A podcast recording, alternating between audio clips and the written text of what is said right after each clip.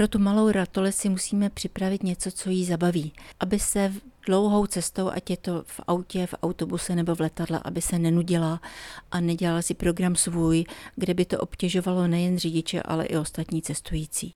Záleží na věku toho dítěte, takže u těch malých dětí, aby měli sebou pastelky, blok, aby si tam mohli malovat, u těch větších dětí spíš nějakou knížku nebo omalovánky, nebo zase by to chtělo třeba mít i nahrané nějaké pohádky, které by to dítě mohlo poslouchat.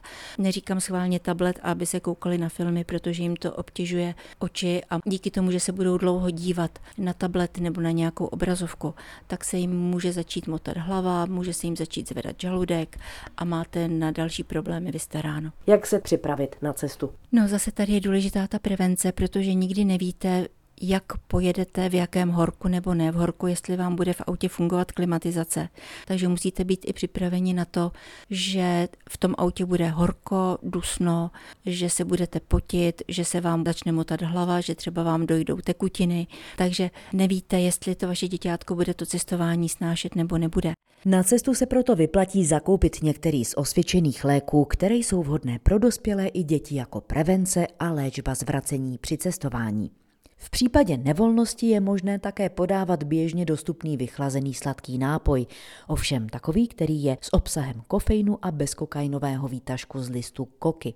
Působí ale léčivě pouze v malých dávkách, doslova polžících. Zažehnat žaludeční problémy na cestách pomůže i samotný kousek ledu, který necháme rozpustit v ústech. Potrápit nás ale může i cestování do jiného časového pásma. Záleží na tom, jestli jedete do pásma plus nebo do pásma minus, protože tam záleží na tom, jak se aklimatizujete.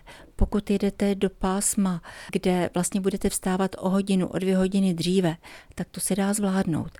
Ale pokud jedete do pásma, kde budete vstávat o dvě nebo o tři hodiny později, tak tam je nebezpečí, že když budete spát podle svého budíku nebo podle stereotypu, jako jste byli zvyklí tady, tak pak se probudíte někdy hluboce nad ránem a nebudete vědět co.